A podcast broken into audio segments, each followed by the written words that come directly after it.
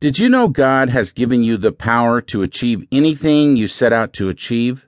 The key to success in any field or endeavor is to unlock the power in your mind and locate the Word of God that creates the impetus for you to take action.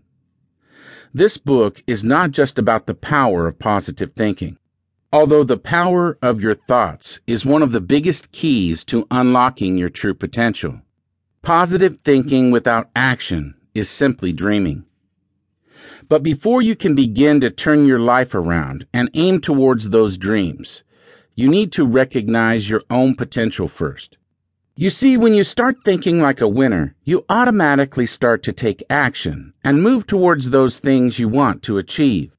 You start living your life and basing your decisions around actions and choices that will help you reach that potential. Are you ready to take control of your life and become a winner? Let's get started.